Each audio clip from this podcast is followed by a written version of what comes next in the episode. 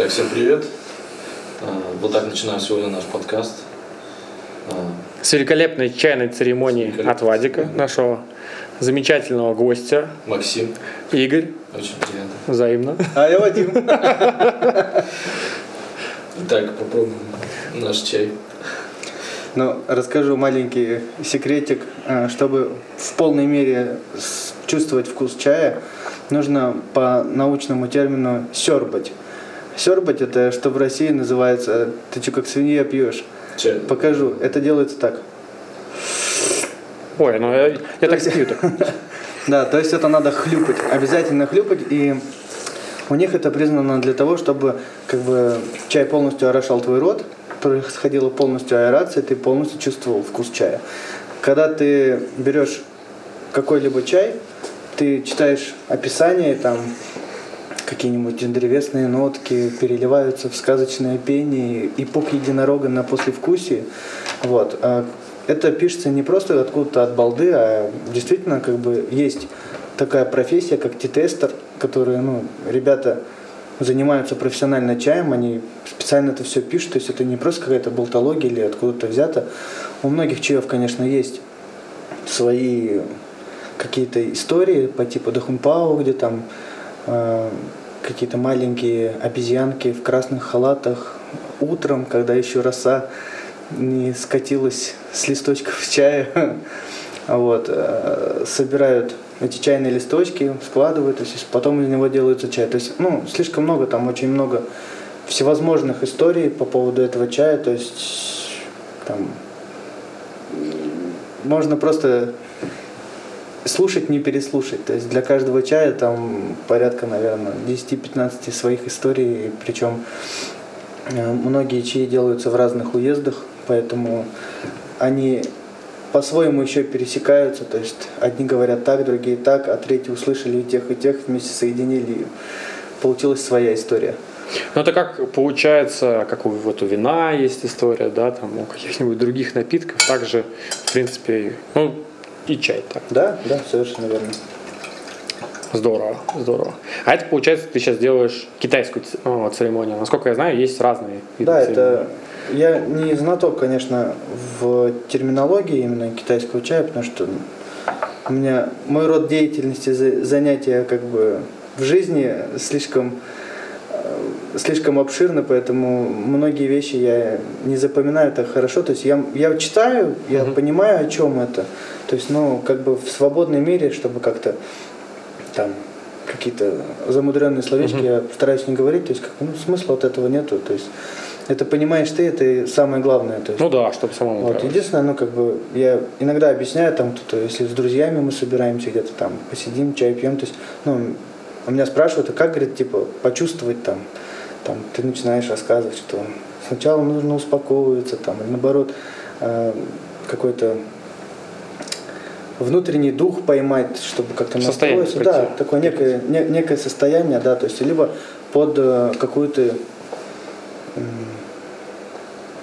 под какую-то ситуацию. То есть у многих э, есть такое, я не знаю, это очень странное поверье, что там пуэр, он там прет, там тигуанин, он там расслабляет и так далее. То есть, ну, я не знаю, честно, я такие трипы не ловлю с чая. Какие-то прям ну, такие вот лютые, то что там. Может быть, конечно, это все метафорически, то есть как бы ты сам уже доходишь до этого. То есть какие-то, ну мы же все знаем, там есть всякие буддийские трансы там и так далее. Может быть, каких-то в этих состояниях это можно добиться. Но то, что поет Баста с Гуфом, это, ну, Все не а- то. а- а- Все не то. отч- Отчасти это да, это ерунда. То есть там, если даже можно попробовать поймать как-то, почувствовать эти все истории, но это надо прям конкретно настроиться. Ну, мне кажется, это еще есть только самовнушение какая-то, да, небольшая, ну, да, в плане от- того, от- то, что... отчасти да, как, как, и- как эффект плацебо. Ты пьешь чай, и тебе говорят, вот, я его пью постоянно, меня прет. Ты пьешь, и тебя, ну, никакого эффекта.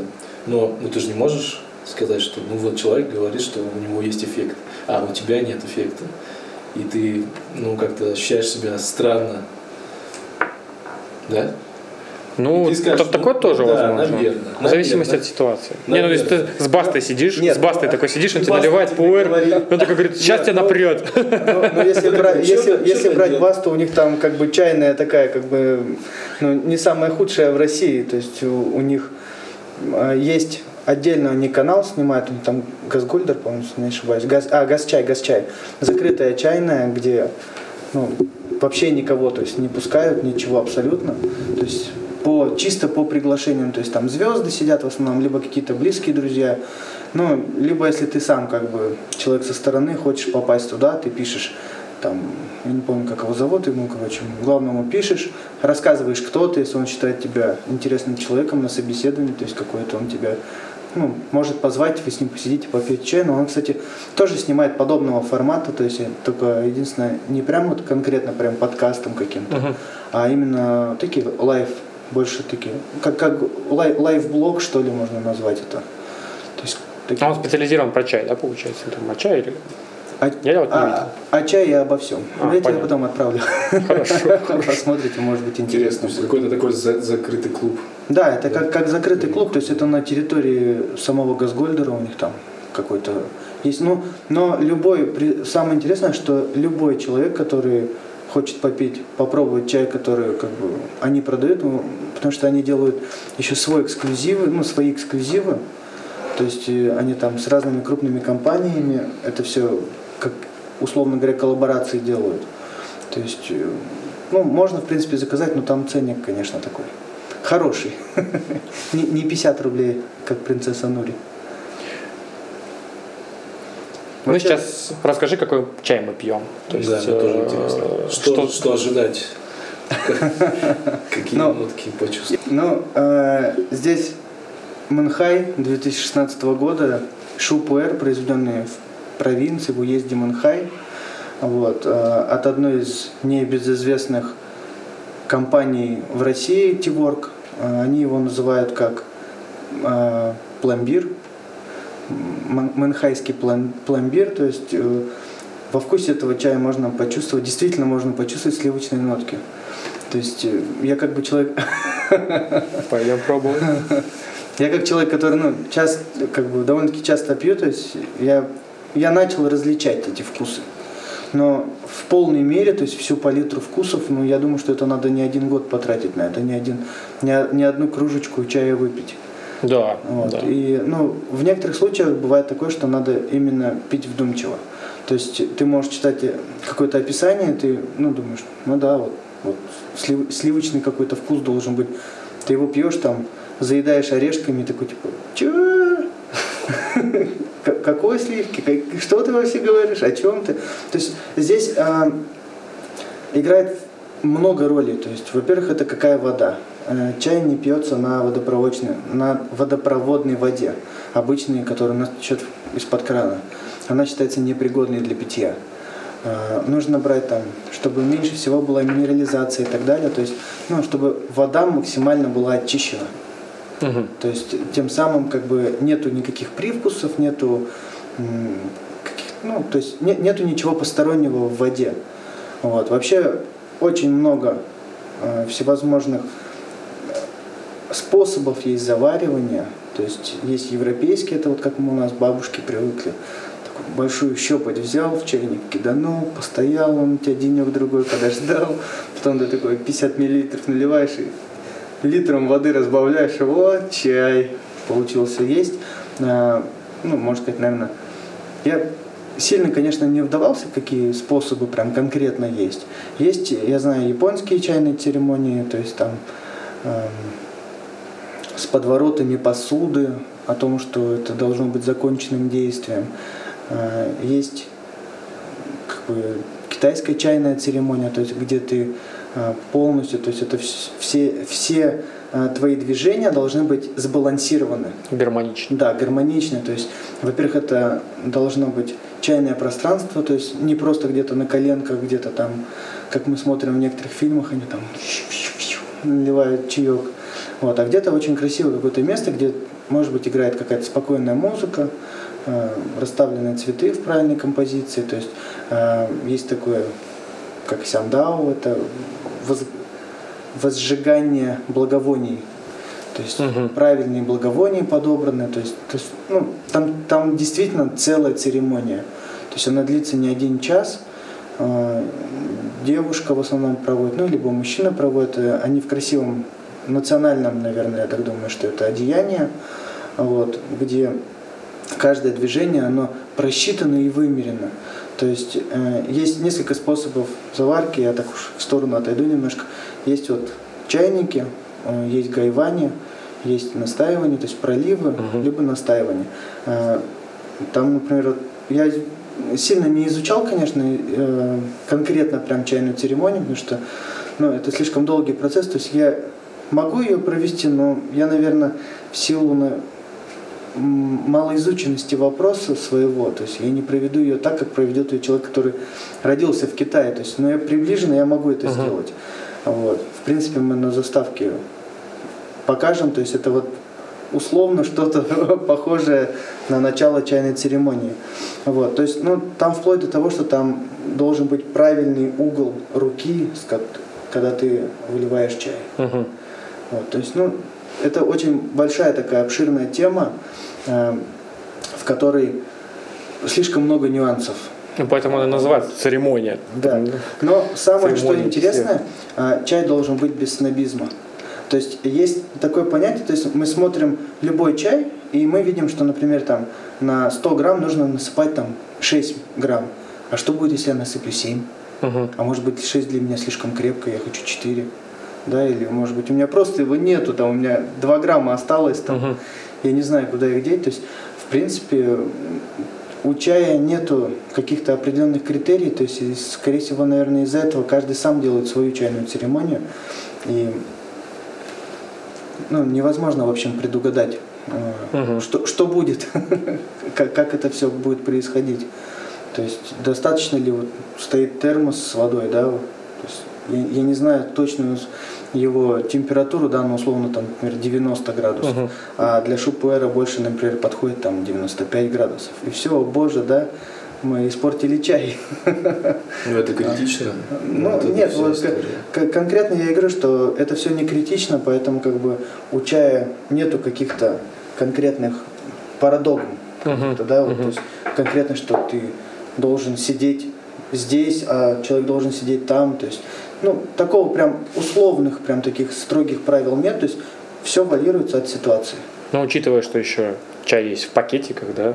Ну, Просто кинул в кружку, заварил Ну этот чай. Чай в пакетиках. э, Как, как бы человек, который пьет вот э, такой чай, то есть проходя через такую церемонию, относится к чаю в пакетиках? Наверное, так уже скептически очень. Ну да, то есть Это же не чай, а Смотришь, когда изучаешь, то есть ты видишь, что ну, я не думаю, что какая-то крупная фирма будет собирать действительно какой-то шлак и сыпать в пакетики.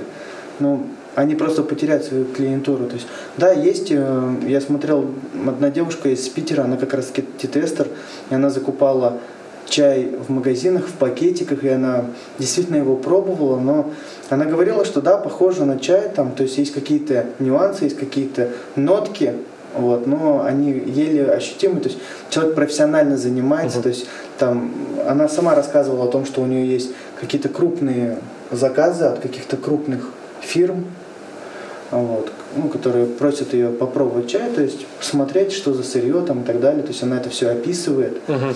вот. И она говорила, что в принципе чай как бы нормальный, но не то. Нет, понятное дело, то есть если мы берем там а, заварной чай, да, и чай в пакетиках, это совсем две разные вещи. То Нет, есть- даже... То есть все-таки чай, э, чай в пакетиках создан для, ну, скажем так, экстренного выпивания Ну, не чая. если ты не хочешь париться, просто вот... Нет, ну вот смотри, ты там а, Ну, утром встал, тебе нужно на работу, тебе нужно садиться, делать чайную церемонию такую, Нет, 15 ну, минут нужно ехать. Легче кинуть чай в пакетик. Повседневное получается. Да, да, да. Те, кто не заморачивается. То есть это оптимизирован, оптимизированная чайная церемония. Это все, что ты делаешь, ты достаешь пакетик, кидаешь его в кружку, наливаешь Ну, чай, если совсем нету времени, китайцы придумали такую интересную вещь, как типот. То есть это устройство, оно похоже на какой-то кувшинчик, наверное. В нем сверху ставится специальная такая приблуда, в общем, туда засыпается чай, ты наливаешь кипяток, просто нажимаешь кнопочку, и чай стекает в сосуд, и ты уже просто наливаешь в кружку, и там, куда тебе надо. Вот тебе упрощенная чайная Ты изменил мой мир. Ну, я, например, утром иногда практикую такое, что есть такое понятие, как варка чая. То есть это э, есть, был, вернее, не есть, наверное, в чайных, у чайных людей в головах он до сих пор есть. Есть, как его правильно-то обозвать-то, как, наверное, прародитель чая вообще в мире, даже в Китае, Лу Юй был такой дяденька, он изучал все, что... В общем, это был дедушка, по-простому расскажу, это был дедушка очень давно, еще в древние времена, он катался по Китаю и заваривал все. Абсолютно все, и так он нашел чай. И он выпустил свой трактат, есть чайный канон, чайный трактат, который переведен уже был, конечно, не один раз, вот, но так как это все-таки был, было древнее время, то есть как, какие-то uh-huh может быть, слова, наверное, я думаю, что все-таки были утрированы, то есть либо потеряны значение правильное, то, что он имел в виду. Но он там полностью описывает, то есть какой должен быть чай, какая должна быть вода там, и так далее. То есть там, ну, по сути, там он, он рассказывает, что там очень много нюансов. Там вплоть до того, что вода должна быть родниковая, но родник должен, например, быть не стоячий. То есть вода должна постоянно течь. То есть это должна быть проточная вода, как бы. Там, а, как раз-таки он и описал в своем чайном каноне, чайном трактате своем, описал как, э, вот этот процесс варки чая. Угу. И э, в те времена он, ну, не было никаких термометров, он не знал, то есть он не понимал, то есть вода в какой по своим визуальным и слуховым ощущениям. Угу. То есть э, там есть такие понятия, как э, доводим воду до э, шума ветра в соснах, то есть, когда чайник закипает, угу. многие слышали такой звук. Вот это он и называет как раз-таки вот эти шум, шум ветра в соснах. То есть до, тогда нужно, там, например, слить воду немножечко. То есть это нужно угу. будет потом для омоложения воды. То есть вода дальше продолжает кипеть и э, появляются маленькие такие пузырьки. Угу.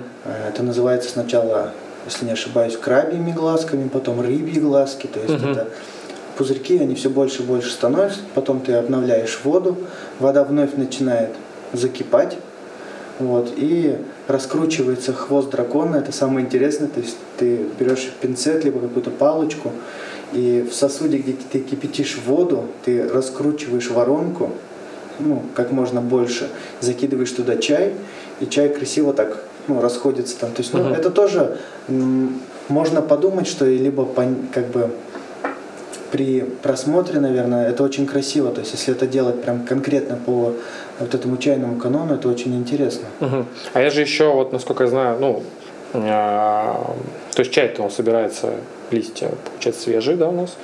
А, это же не просто высушить, да, там на, подоконник положить там, да, травку на, на газетку, и она там высохнет. То есть а, есть специальные там, ферментаторы, да, которые сохраняют все э, ну, свойства здесь, полезные, да, там, антиоксиданты да, и так далее. У них э, есть много способов э, изготовления чая.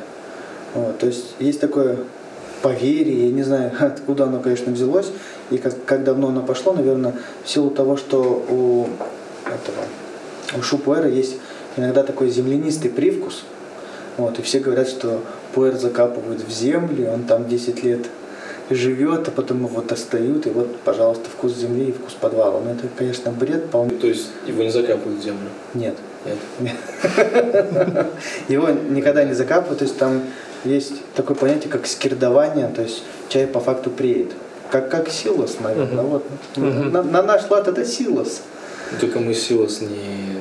Но мы его не кушаем, да, и не завариваем. Но как бы там особ, особенная как бы технология, то есть он э, находится там большое помещение, определенная влажность, чай в таких больших горах находится, их периодически его ворошат, и он проходит стадию ферментации. Угу. Ну, после чего, конечно, он становится вот черного, например, цвета, там, коричневого цвета.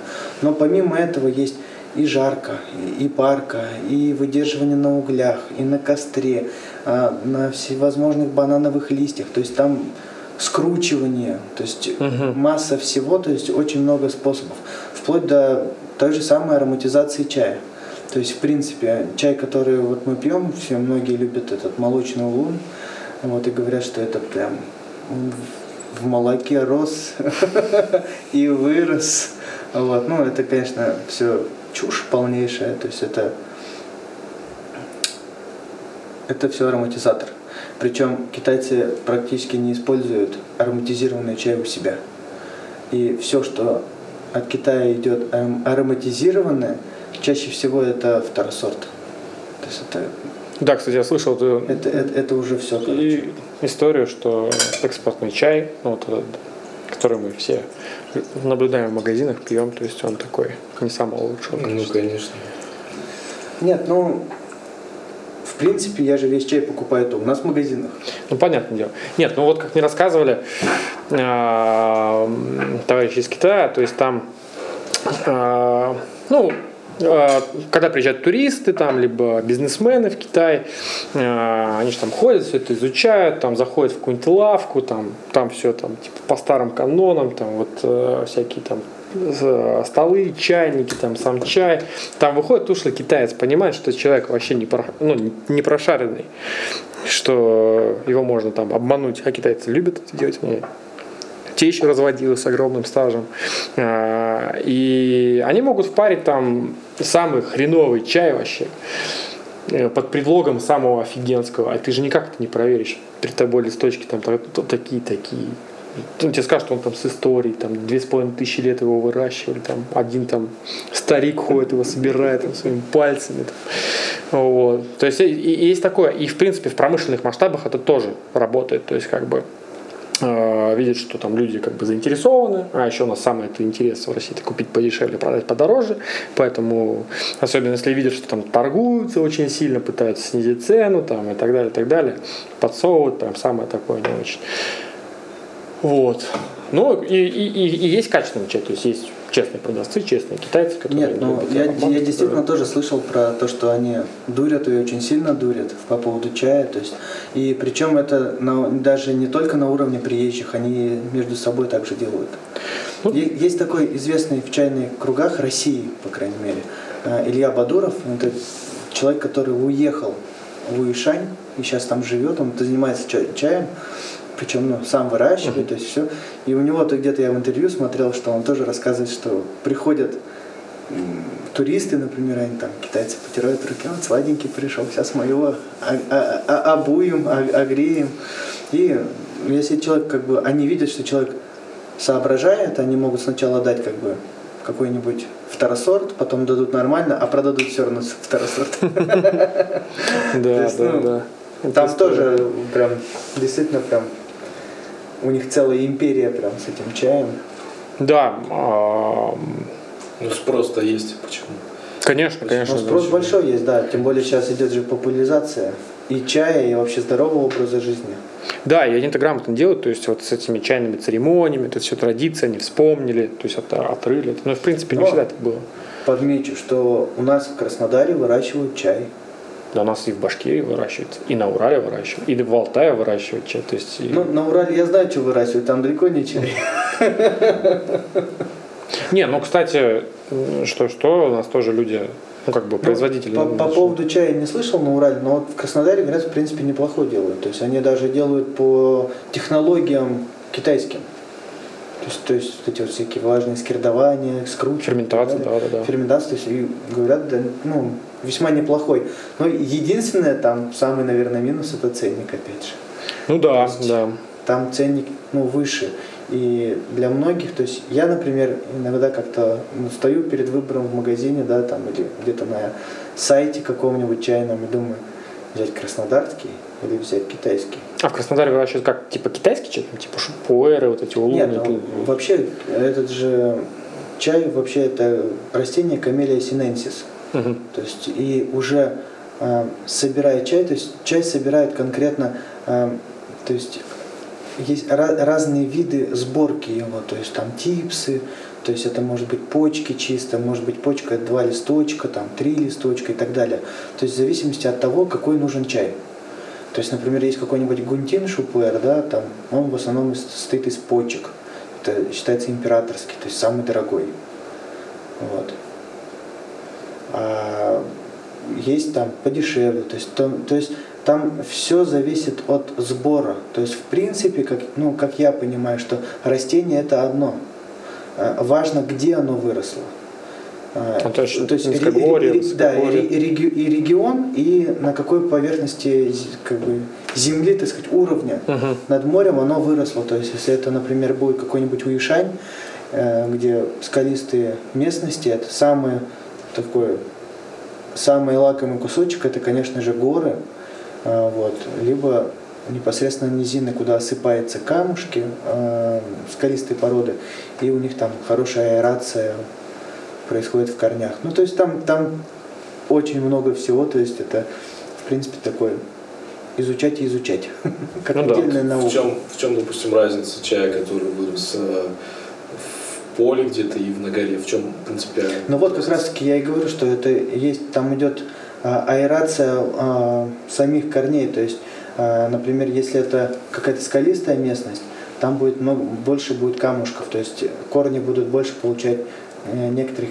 питательных элементов, нежели, например, э, на обычной местности, на равнине. Ну, Это отразится во вкусе. Это во вкусе, да, То есть и- он будет и, вкуснее. и в урожайности отразится. А, ну, то есть больше урожая. Все. Ну, я думаю, ты знаешь, самая Ка- такая качественнее, высоко, высокогор, высокогорный цейлонский чай. Обязательно. На всех, на всех пачках. Обязательно. Цейлон. Цейлон. Высокогорный. Высокогорный. С южного склона. Нет? В закате. Закате. О. А как ты относишься к индийскому чаю? Вот этот Цейлон, который... Цейлон. Цейлон. Да, в принципе, нормально. То есть я не тот, ну, вернее, я не стараюсь как бы А возможно купить вот, ну, как бы не в пакетах цейлонский чай, да, а вот прям как вот Иван чай, там, или там Пуэр или еще что-нибудь. То есть э, собранный в Индии. конкретно, ну, я думаю, что можно. В принципе, сейчас интернет творит чудеса, можно А ты не пробовал? всё. То есть вот именно Нет, ну, Индия. кон- конкретно прям я пробовал тайваньский, то есть самый Мгм. знаменитый тайваньский улон это габа чай, который как раз таки его можно еще сравнить с каким-то психостимулятором, потому что в нем содержится габа, габа, э, габа-аминомасляная кислота, если не ошибаюсь, называется она правильно, которая э, работает как нейро... э, Стимулятор? нет, наоборот, Лептик. да. Как нейролептик. Вот. И он подтормаживает нервную систему. А, подтормаживает. Да. Наоборот, тогда нейро. Есть медиатор тогда, а есть... А, Э, блин, Человек с медицинским образованием забыл. незаконченным. Так я про себя.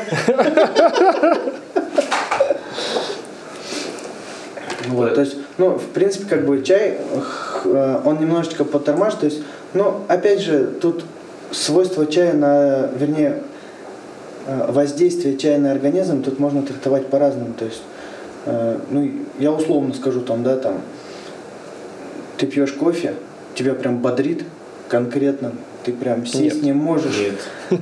Ну, у некоторых есть такое, я не говорю, что конкретно вы, то есть я в пример привожу, просто ты пьешь кофе, или вот, например, вот возьму себя в пример. Кто-то пьет энергетик, и он не может уснуть. Я могу его тонну выпить и спать лечь спокойно. То есть для меня он как, как газировка какая-то будет. Вот, то же самое с чаем. То есть э, есть кого-то чай, наоборот, успокаивает, подтормаживает какие-то его стимуляторы, э, не- не- нейросвязи, то есть он, он успокаивается, то есть он споко- спокойно становится. Может быть, как раз таки и вернемся к первому -то разговору, когда говорили о том, что чай прет или не прет, может быть, вот это именно и, и некоторые как бы называют вот как раз таки вот этими эффектами какими-то Мгм. схожими с наркотическим опьянением. Ну, уже говорят, ромашковый чай успокаивает. Ну да, да, да. Но здесь немножко другое. Тут э, как бы тут надо смотреть, какие э, ферменты содержатся все-таки в чае. Чай очень, си- кстати говоря, чай очень сильно, вернее, в больших количествах содержит тот же самый кофеин. Да. Его намного больше, чем в кофе. То есть, принципе, чай должен по сути, Бодрить. Бодрить. бодрить даже лучше, чем кофе. Но кофе это уже такая стан- э, как, старая добрая Традиция. традиция, да. С утра попить кофе и так далее.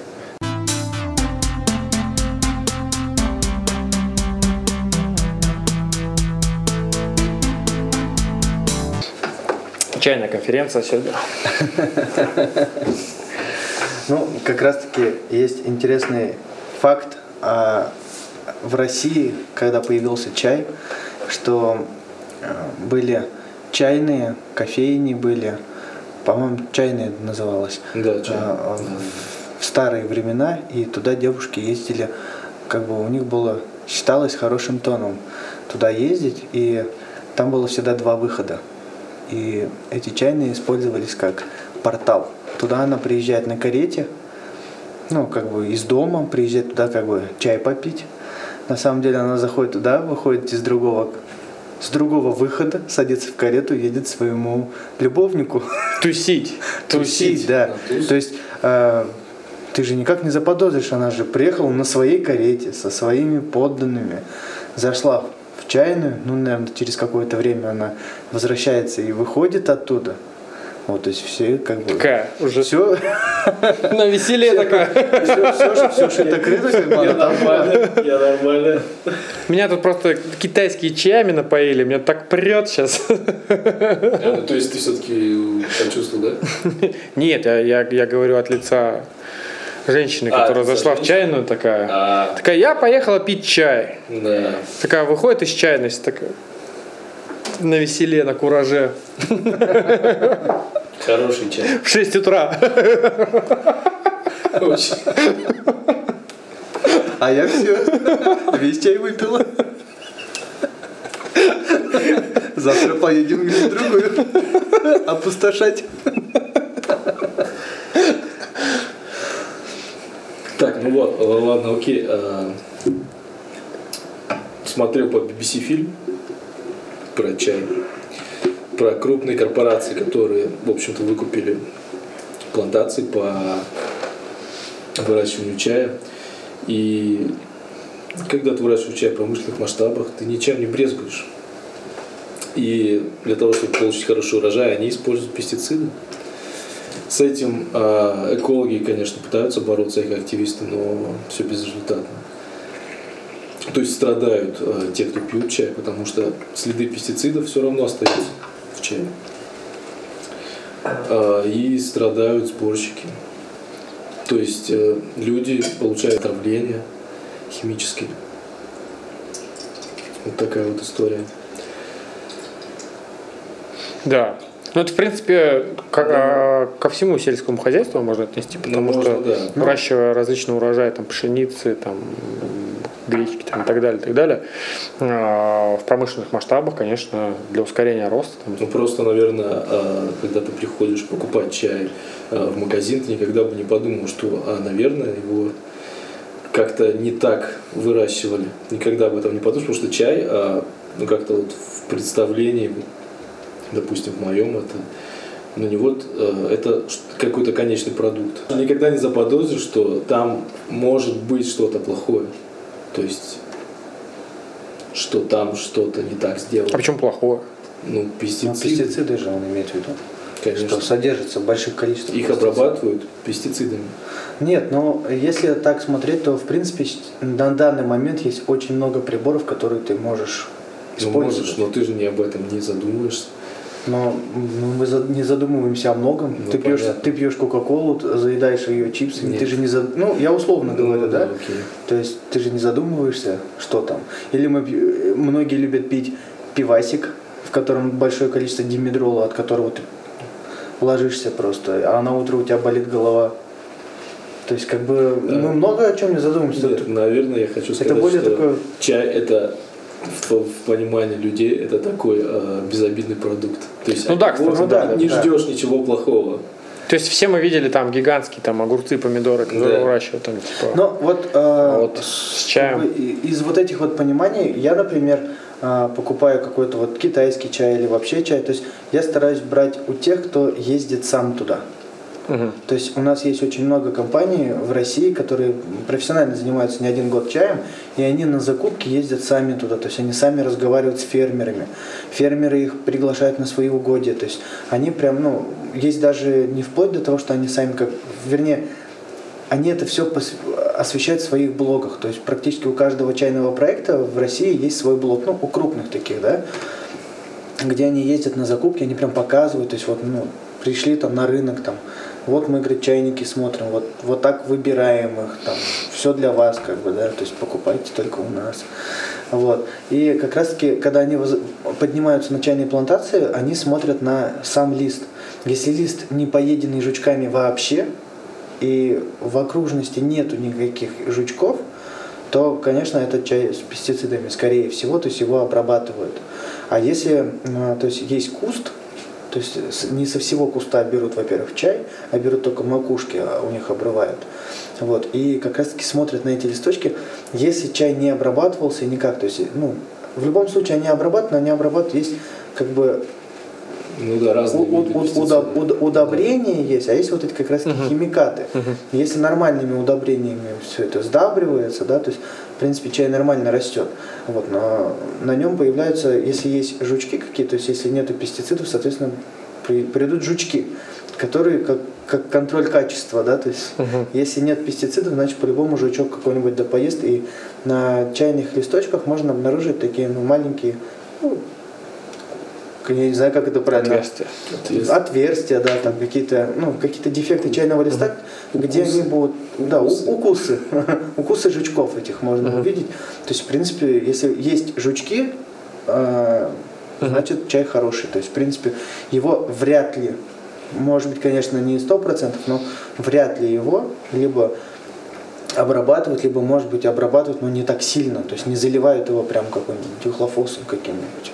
Ну, еще есть, я знаю, э, с Китаем, ну, вот именно какая проблема по чаю, потому что там общая экологическая обстановка, даже в гористой местности, да, из-за многочисленного количества производств, да, Ну, особенно там в северо-восточной части про- Китая. про китайские экологии там Да. можно слагать легенды, да, один коронавирус чего стоит, откуда он взялся вообще. Да. Нет, ну, общее, да, загрязнение воздуха тоже сказывается на чае. И- Но вот как раз таки э, чай выращивают не везде не вблизь э, больших промышленных городов. То есть это в основном где-то какое-то Нагорье, около горы там, либо джунгли. То есть у них же там есть вплоть до того, что есть там старые чайные деревья, которым там Это не да. один десяток лет, и они находятся вообще в джунглях, где ты сам пойдешь, если туда ты, соответственно, заблудишься. Есть определенный маленький круг людей, которые Нет, но опять-таки Знаю. есть э, розы ветров там, и так далее, и так далее. Китайцы этим тоже грешат. Нет, ну не То есть, спорю. понятное дело, что а, сама, как, как, а, как ты говоришь, э, джунгли, там они безопасны и все остальное, но а, там ветер, который дует в сторону них, там с э, большим коэффициентом загрязняющих веще- ну, веществ, а, Ну, тогда можно сказать, что вообще нет в мире ничего. Ну да, да, да, да, да, да. Это Тогда вот, это надо под какой-нибудь э, колпачок садить дерево, оттуда изначально выкачивать воздух, потом какой-нибудь очищенный воздух туда закачивать. закачивать и уже выращивать. Ну, если только так, ну, в принципе. Если смотреть тогда в таком глобальном масштабе, я думаю, что все загрязнено в принципе. Один наш комбинат сколько выбросов делает? Я думаю, его выбросов до Китая спокойно хватает. Тем более он коптит 24 на 7. Да, да. Поэтому Можно ли у нас выращивать чай на Урале? Чай. А, сомневаюсь. Ну хотя В Уральских горах, виноград, в Уральских горах. виноград выращивают, Ну, арбузы выращивают. чай же это в принципе культура, которая не так, как морковку ты посадил, а весной выкопал, ой, этим, ой, осенью выкопал. Или там какая-нибудь свекла или так далее. Это же все-таки чай, это же деревья, а сам чай, он, э, сами деревья не очень прихотливы к э, климатическим условиям и вообще к выращиванию. То есть можно в принципе легко заказать чайные семена, то есть можно в принципе чай выращивать дома на подоконнике. в теории. Вот. Но это очень сложно сделать. Во-первых, это надо правильно выбрать вот эти семена, чтобы они смогли взойти, их угу. правильно э, мне давали, мне ребята привозили из Краснодара э, как раз таки э, семена чайного дерева, и там такие как камушки прям. Ну и угу. его как-то правильно надо вымочить сначала, чтобы оно должно дало трещину. Ну ростки вот эти. Да, тре, изначально трещину должно дать, угу. чтобы вода туда вообще как попадала. Вот, и со временем, то есть это все выращивается, но есть много источников, в принципе, люди выращивают, но это такой геморрой. Угу. Это прям вообще геморрой. Там... Ну, ты имеешь в виду выращивать китайские сорта чая или вообще просто? Вообще, угу. как бы, я же говорю, что чай, чай это как бы, по сути, это угу. один куст, да, то есть один вид, вот как морковка, да, вот угу. есть вишня, а, или нет, есть яблоня, а какая там Александрийская и так далее. Это там, сорта уже. Это уже сорта идет. А у чая это идет конкретно вот как это, яблоня, все. Вот. Угу. Есть чайный куст и все. То есть, в принципе, там сорт его валируется только от его э, способа его приготовки. Угу. То есть нету каких-то разновидностей там красный, белый, зеленый, синий чай. А если мы вот говорим, например, Иван-чай там, да, там, или какой-то зверобой, вообще как, как ты относишься к российским видам чаев? Ну, травяные ну, сборы, а, там, а, то же самое Иван-чай, Но дома, мать мачеха. Там, а, дома я часто пью Иван-чай. Вот последнее время я прям, я не знаю, что за у меня за любовь пошла, я прям вот по вот этому канону, можно сказать. Это я тебе говорю. Я варю чай. Ну, то есть иван-чай я варю, то есть не просто завариваю как бы в кипятке, а именно прям провариваю. И перед компьютером сижу там, своими делами занимаюсь, потихонечку его пью. То есть в последнее время я прям часто это делаю. Не знаю почему, но очень часто. Еще мне очень нравится э, алтайская травка. Трава. Травка. А, алтайская трава – это сагандайля. Вот. Она использовалась еще монахами и тибетскими, по-моему. Ну, в общем, она очень давно идет, и с давних времен идет, ее используют. Она очень сильный антибиотик. То есть угу. очень хорошо, особенно в период такой сложной угу. ситуации здравоохранения. Помогает. Ну, я думаю, что помогает. Но, опять же, раз на раз не приходится. Ну да. Вот вообще, э, как бы у нас э, в России, на территории России, да, может быть, бывшего Советского Союза, э, на самом деле очень много растет различных трав, да, и есть э, различные там сборы, да, там или э, смеси травяные, да, которые завариваешь, пьешь, они очень вкусные, полезные там и так далее. И сейчас вот потихоньку я замечаю, что ну, растет культура вот, потребления этого чая, вообще, в принципе, начинается история этого чая. А, как ты думаешь, э, сможем ли мы со своим продуктом российским э, конкурировать так же, как, например, китайский чай, да, там, ну, индийский чай там, и так далее, и так далее. У нас же, в принципе, очень богатая культура. И, в принципе, э, сейчас у иностранцев растет э, мода на вот эти вот наши травяные чаи.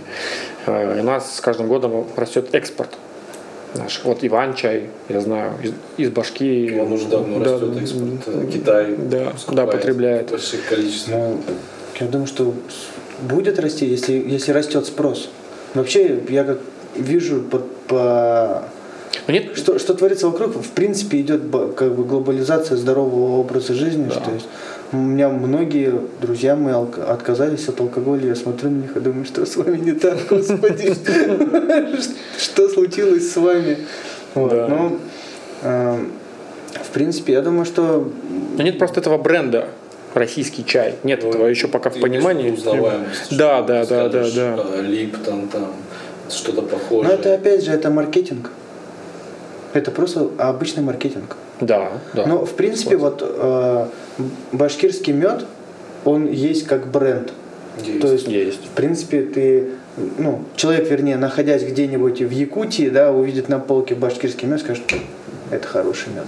Сто процентов хороший. Потому что он с Башкирии же. Вот, то есть я думаю, что дойдет, мне кажется, до этого. Но я думаю, что если это э, рассматривать э, со стороны зарубежа, да, то есть они будут видеть, что это просто, наверное, будет называться общим словом каким-то русский чай. Русский чай, да. То есть, э, русская трава какая-нибудь, я не знаю. Да. Хорошо. Или российская. Хороший Или российская. Russian hair, Herbals какой-нибудь там. Russian Herbal Russian Tea. Herbals. Да, что-нибудь типа Herbals этого. tea. Патентуем, Максим. Скорее, скорее. Тихо, тихо, это, говорит, вырезай. Поэтому Чтоб не попало в эфир, а то перейдет. Не, на самом деле, ну, есть большой спрос. Вот как ты просто расскажешь, и, а, наши люди ездят в Китай, проверяют это все дело, там, и так далее, и так далее.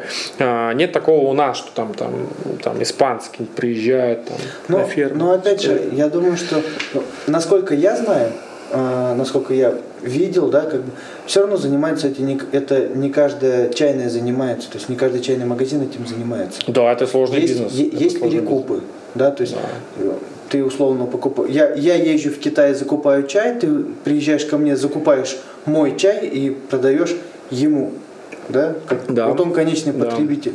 То есть, в принципе, этих людей немного, но я думаю, что э, если мы занимаемся, я думаю, что я все-таки верю в то, что приезжает откуда-нибудь с Италии человек и бродит там по Алтаю в поисках травы, по, по лесам. так. по лесам. Даже там же самая уникальная ситуация вот с этими шиханами, да, которая вот недавно была.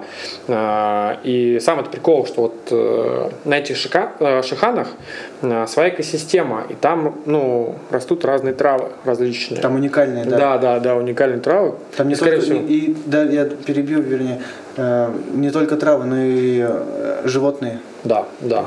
Например. Я не могу сказать. Там какие-то- я, так, я так глубоко не копал еще. Нет, ну, Что- что С этими шиханами, кстати говоря, это очень интересная такая история произошла. Вот я как человек, который живет уже в Башкирии, сколько? Сколько я живу, тоже, господи, наверное, 9-10 лет живу. Проживаю в Уфе. Честно, я практически, я слышал, что есть что-то такое, шиханы какие-то, я слышал названия их, то есть Таратау, Юктау, там.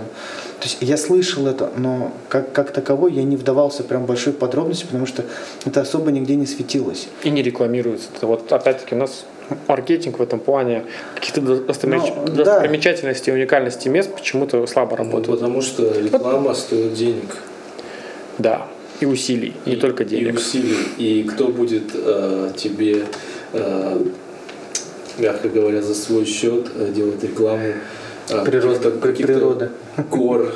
э, Ну, это как туристическое место. Ну почему? Да, в принципе, в принципе, да. как туристическое Да, место, да, это да, очень, да. очень такое интересное. Да. В принципе, в Башкирии э, я вот не- относительно недавно начал ездить по Башкирии, ну, вблизь Уфы, я сам в Уфе сейчас живу, проживаю. Вот. э, А вблизь э, Уфы, то, что вот на Шиханы, кстати, вот говоря, я ездил на Таратау. Как раз когда начались вот эти вот э, неприятные истории с одним из Шиханов, вот, я ездил на Таратау, это один из Шиханов, но он находится отдельно, то есть, в принципе, я думаю, что не буду я лезть туда, в эту гущу, там, ну, что прям бои прям проходили, ну, в новостях, наверное, все видели это. Вот, я думаю, я не буду туда лезть, думаю, от греха подальше, как говорится. Я съезжу на отдельно стоящий, где он открытый, в принципе, туда подняться можно. Вот, но, в принципе, сейчас и указатели, то есть по Башкирии, если, если смотреть, то, в принципе, есть и указатели появились. То есть, в принципе, как бренд это будет работать, но позже будет работать. Единственное, когда бренд сработал, Шихан. Вот, кстати, вот сейчас я тебе просто расскажу. Это просто уникальное. У меня есть уникальный друг, которому я говорю. Я говорю, а ты знал вообще, что можешь рассказать мне о шиханах? Просто человеку, который родился и вырос в Башкирии. Он мне знаешь, что сказал? Для меня всю жизнь Шихан это было светлое напой. Да, я только хотел сказать. Ты понял мою суть, да, что я хотел да, сказать? Да, что- да, вот я как раз, я просто сейчас вспомнил, говорит, ну для меня всегда было, говорит, св- светлое, говорит, на полочке. Я сначала еще не, ну, не понял, о чем он имеет в виду. Потом до меня доходит, ну, все знают, что это пиво было такое, я такой, точно, пиво. А на пиве как раз-таки там на логотипе Гора, да. да, одна, да. одна Ну, гора. да. Я думаю, наверное, это какой-нибудь как раз таки Таратау, потому что он Да. похожий. Он такой. И орел там еще был. Вроде как. Нет. Ну, орел, наверное, то, что гора просто. Ну да, скорее всего. И- и- ну вообще, так. да, я тоже когда вот э, читал про Чешханта, то вообще уникальное ну, в мире, э, скажем так, образование, то есть э, древние коралловые рифы, мы об этом уже говорили в нашем эфире, А, и этим можно гордиться, то есть те люди, кто там живут, они могут это использовать как для а, достопри- достопримечательность для внутреннего и внешнего туризма, Э, если там сделать инфраструктуру, Ну, это там- очень круто. Вот, там очень э, экологический объект. Какую там инфраструктуру ты хочешь сделать?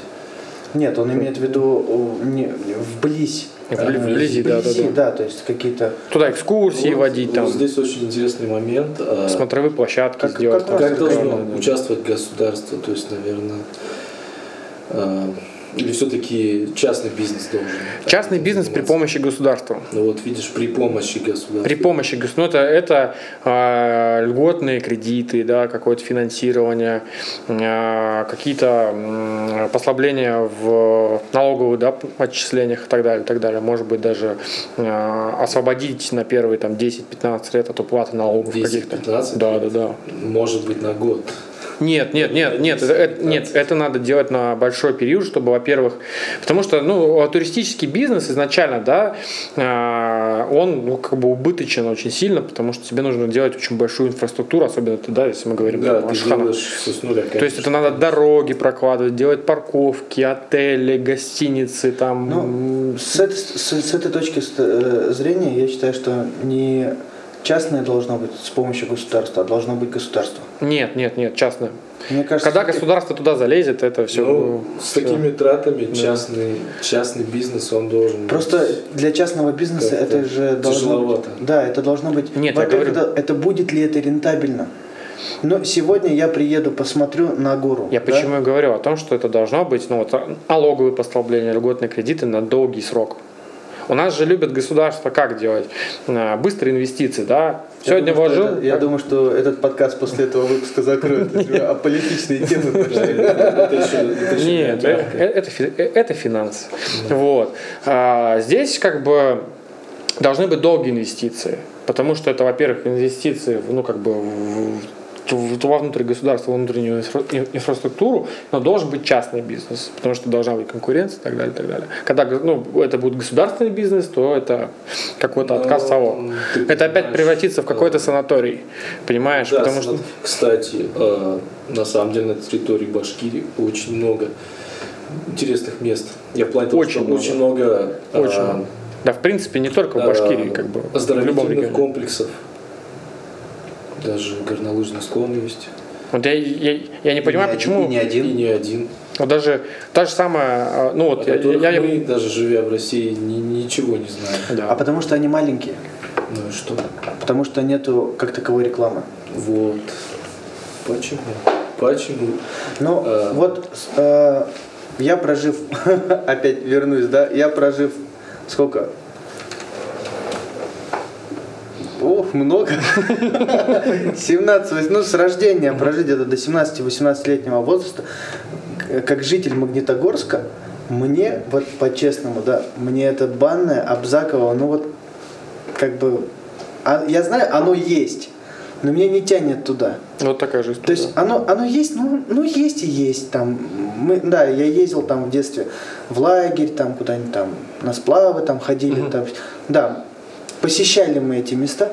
Ну, чтобы вот прям вот я сижу такой, эх, бы съездить бы сейчас на банное, там, не просто покупаться, а там в горы куда-нибудь, да.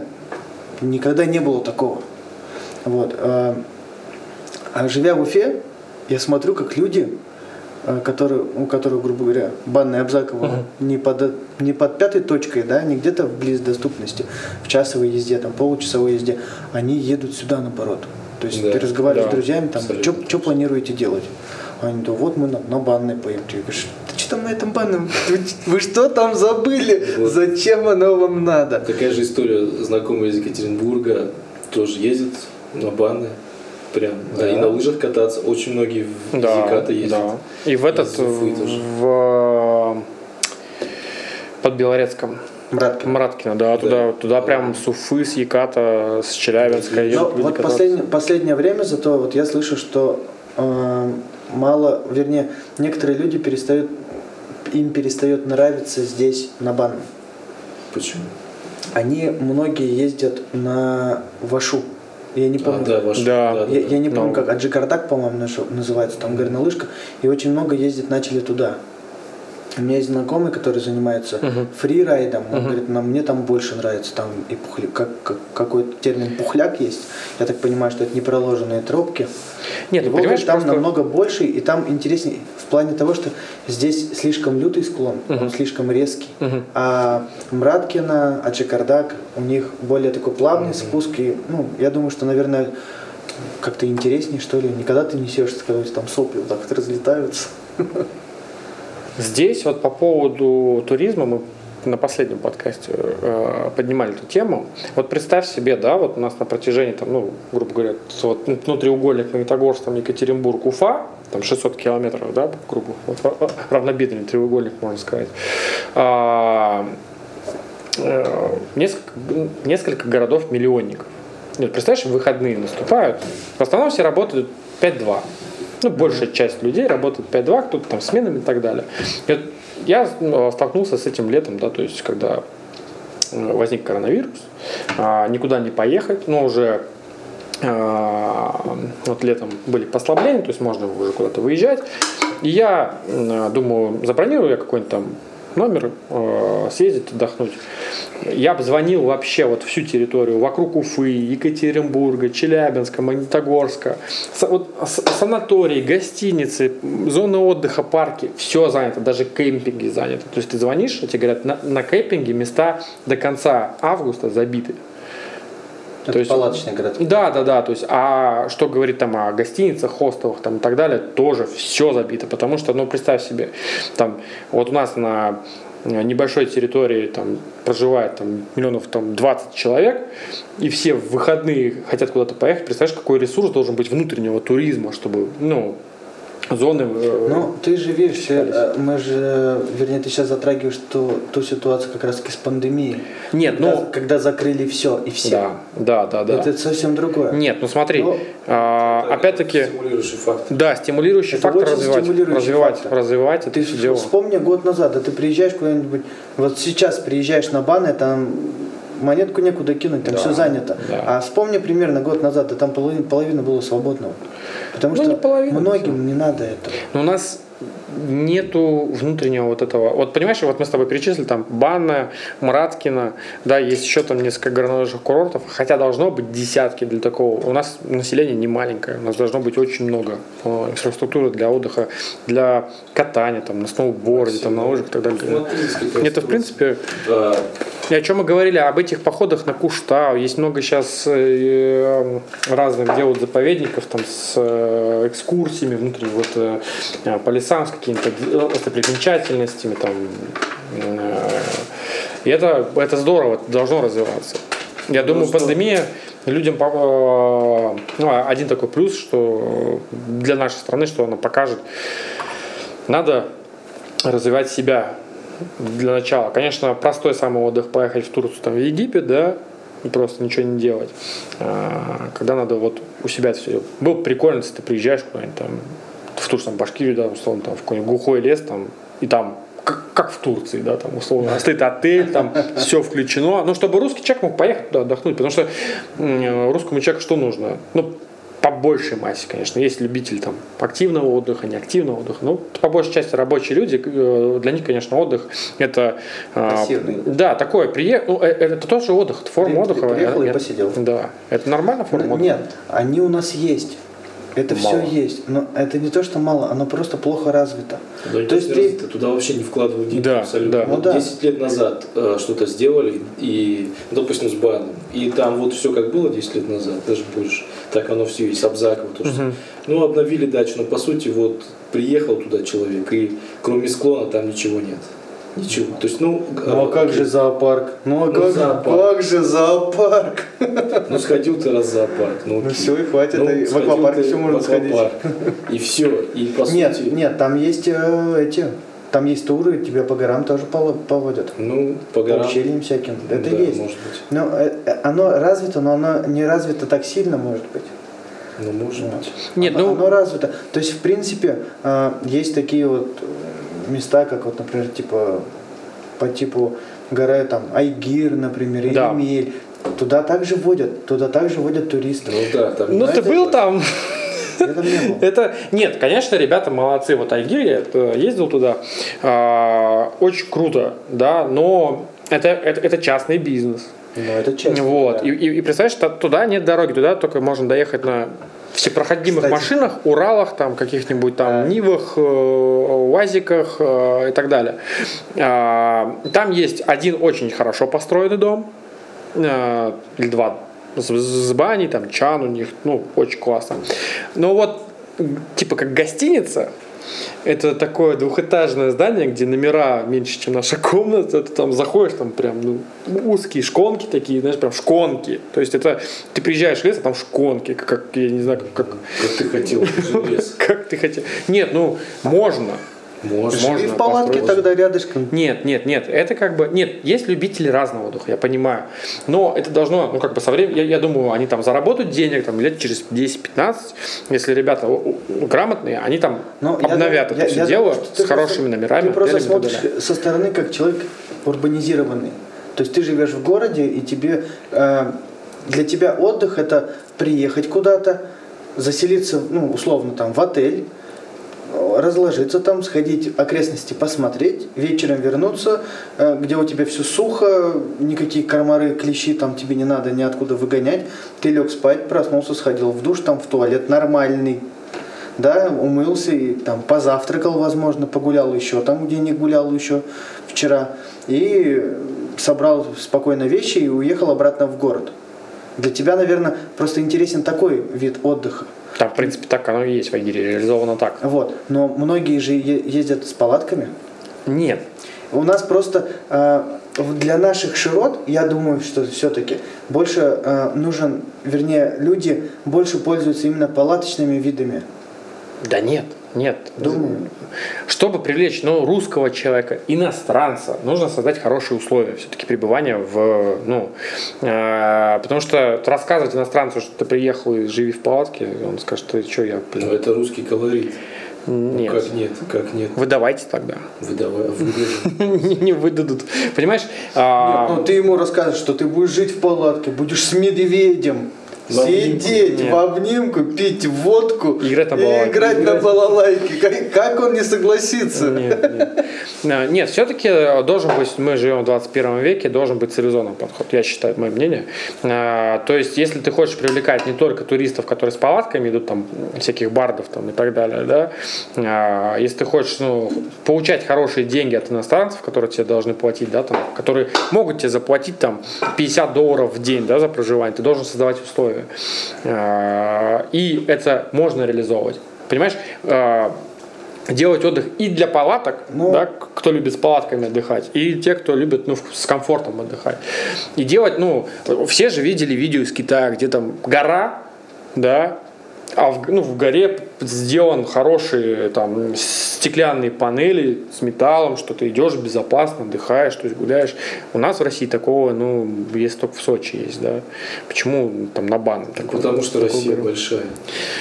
большая. Нужно вкладывать деньги. Ну смотри, э, допустим, вот своим примером э, про вот этот вот отель, в котором маленькие комнаты. Э, Раз они не развивают бизнес, значит, либо у них низкий доход, либо им это их устраивает такое положение вещей, либо какие-то Да не другие устраивает. факторы. Нет, понимаешь, нету государственного финансирования на льготных условиях, хороших льготных условиях, понимаешь? Но Когда тебе при этом государ- мы ка- развиваем внутренний туризм, Да. правильно? Когда тебе государство... условий нет. У нас внутренний туризм, вот у меня ассоциация внутренний туризм, это Черное море, Нет, а еще ну, э, развивающийся. Алтай, Алтай. Нет, нет, нет, я тебе сейчас говорю именно а, что такое поддержка внутреннего тури- ну, туризма? Это а, когда тебе приходит э, ну, после пандемии смс если ты поедешь в Крым, мы тебе там вернем Вернем 15 половину. да, да, 15 процентов, да? 15%. Почему, почему, если ты едешь в Башкирию, тебе не вернут 15 процентов? Вернут, Вернут? вернут. Если там, э, там звучала эта формулировка так, что если ты едешь в любой из российских курортов, то есть, ну, не, неважно, куда ты поехал, в Сочи или в Магадан, без разницы, ты должен предоставить чек о том, что ты там, если я не ошибаюсь, ты должен через турфирму это полететь.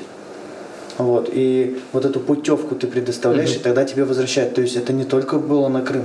Ну, Это- еще, кстати- Это было повсеместно. Еще, кстати, чтобы внутренний туризм конкурировал с внешним туризмом, должны быть условия. Ну, то есть, опять-таки, мы понимаем, да, что там в Турцию слетать а, стоит энную сумму денег, и будут такие-то условия отдыха, да, Но при этом отдохнуть где-то в России стоит столько же денег, что странно. и дороже И бывает. дороже. И дороже бывает. Абсолютно.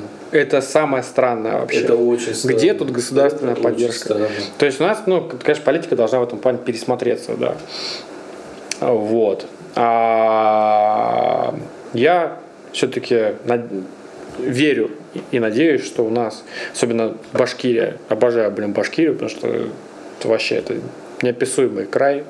Вот. Э, Много есть что интересного, и исторических мест, и красивых мест. И э, здесь можно сделать конфетку Ну, не только Башкирия, Урал, э, в смысле горный хребет. да, да, да, да, да. То есть, да даже взять тот сам перевал Дятлова, я до сих пор не понимаю, почему там не организовали вообще Я тоже не понимаю. вокруг этого культурно-массовое событие вообще, Видимо, в принципе. нет, подожди, может быть, э, там труднопроходимое место и Нет, не сложновато. поэтому. С нашими- Потому что вообще вот эта вся история с, перевалом, с перевалом Дятлова, это все было засекречено, поэтому это специально не было огласка никакой. Нет, ну а сейчас уже, с прошедшим временем, когда уже все это а, а знаешь, рассекретили. почему не открывают? А чтобы туда никто не лез и не копал дальше. Ну, То а вот можно было вокруг... копать. Ну, наверное. А вокруг этого можно было бы сделать вообще шикарнейшее место, место притяжения вообще мы, для, мы- для мы всего же мира. все равно понимаем, что есть какие-то моменты, которые за графом секретности. У нас что-то их много в стране в последнее время. Ну, их много. Все Они, секретно. они- а- они есть.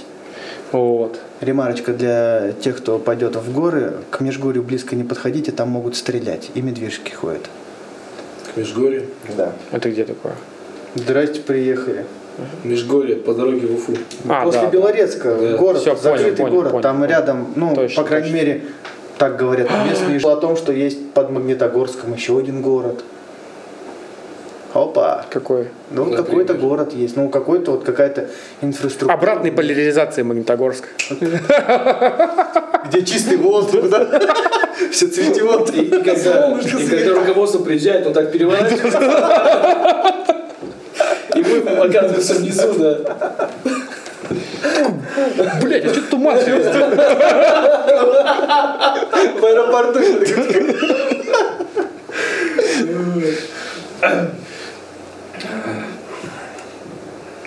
Да, нет, ну, с переломом Дятлова я видел даже ТНТ сняли сериал. Не говоря уж про американцев, которые пару там лет назад выпустили дичайший фильм про инопланетян. Нет, ну там много очень как бы легенд и догадок вот по поводу этого перевала. А вот, То есть- допустим, э, перебью, э, скрылось, ну не, не то, что а, там недалеко погибла другая группа, годом позже. Но вот об этом никто, как бы, ну, не так она а, разрекламирована, как перевал Дятлова. Ну то, что такое место есть. Ну вот видишь. Тебя тоже ну, скоро уберут. Наверное. Нет, много с перевалом Дятлова просто в этом году какая-то годовщина, что документы потеряли а, а, срок, срок секретности. А их вроде, продлили, если не Нет, нет, нет. Еще на 20 лет вроде. И какие-то типы, которые а, вот эти дедушки трясущиеся, которые пытаются еще добиться правды, причем они там делятся на какие-то два лагеря, а, Сторонники РЕН-ТВ, сторонники ТНТ. да, добились, добились а, официального а, продолжения расследования, и сейчас есть официальная версия. Какая? Лавина. Лавина? А, лавина? Да. Да. Блин, недавно что-то смотрел про это. Лавина, Официальная версия. Официальная. Ну, опять же, никто же не знает. Никто не а знает. только там, правда, инопланетяне ходили. Кто их знает? Ну, может быть. А зона 51 в Америке тоже, наверное, неспроста есть. Но- На которых хотели атаку совершить прошлом. Да, да, да. В стиле Наруто. Я когда читал эти новости, думаю, что вообще происходит? Какие там, они же там разделились что-то на, на несколько там отрядов. Я, я знаю, что там, который первый самый должен был бежать, они должны были вот так вот бежать. типа. Да. Ну там какая-то как, какой-то есть бег типа из мультика Наруто. И они что, надеялись, что перед ними откроют двери, и, ребят, бегите Нет, они, дальше. они должны были, наверное, стену как клином такие шух, проломить. То есть первый пожертвуй собой, мы Зачем? Это же Наруто. А, он, пробежит, и с ним ничего не будет. Блин, конечно. Господи, я его не смотрел, откуда я это знаю? Но у них не получилось, да, надеюсь. Да, не получилось, там что-то история вообще замялась. Вот, Да, понятное дело, их никто не пустит, их даже не подпустят к этой зоне. да. Но, кстати, кстати, кстати, а, Пентагон же, по-моему, в этом году официально еще не признал, ломали? признал а, Существование. наличие существования НЛО. Да, и была одна Да. запись видео, Ну, где... офи- официальное, да, видео, где они не могут а, опо- опознать. Это неопознанный летающий объект, это не, не значит, что это инопланетяне. То есть неопознанный летающий объект это не равно Ссылочку инопланетяне. потом скинь, я не видел. Вот, то есть это а, может объект, который зафиксировали, Спутник шпион, да? ну да, может быть там какой-нибудь дрон там или еще что-то. Дрон, или китайский. Или Китай, Да. японский. Япон- Не, японский нет, точно. А, японский типа добрый, а китайский. Вот, то есть... а, Huawei построил. Дрон шпион. Как раз они там, у них же терки были с Huawei. Huawei же Да. там в Америке запретили, все отрезали. Нет, еще нет. Ну что-то они же Договорились, говорили же, что договорились. там должны были Это- отрезать. Это как с ТикТоком история. Там хотели так сделать, но в итоге договорились. Договорить, конечно. Ну, блин, Huawei это мощная ну, ну, компания, на которой вся, ну, не вся, э, б- большой процент сотовых операторов держит свое ну, оборудование. То есть они не только телефоны делают, а еще промышленное оборудование для обеспечения. Я даже, я, я- я даже не знал, что у них кроме Ну, телефонов еще что-то есть, планшетов. У них вообще, да, много что делают. Да, Я, честно, это огромное. ну, я это- этот заложник ог- огрызка. Поэтому мое, мое, мое поле познания это типа, это что? Это микрофон? А он яблочный? А если попробовать? А, это как э, мимас про MacBook, да, где Леонардо Ди Каприо, вот этот вот, и написано, я купил MacBook за 150 тысяч, А, и там, и А куда- чтобы- а- а куда, а куда вставить флешку? И там с- с- снизу Да, да, да. такой типа Да, да, да. переходничок, где же там что-то. 6990, да, 6990.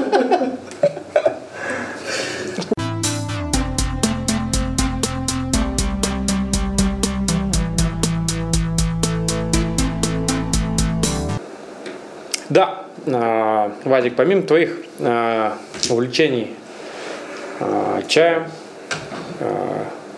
отдыхом, туризмом и так далее, ты еще работник медицинской отрасли, скажем так, российской.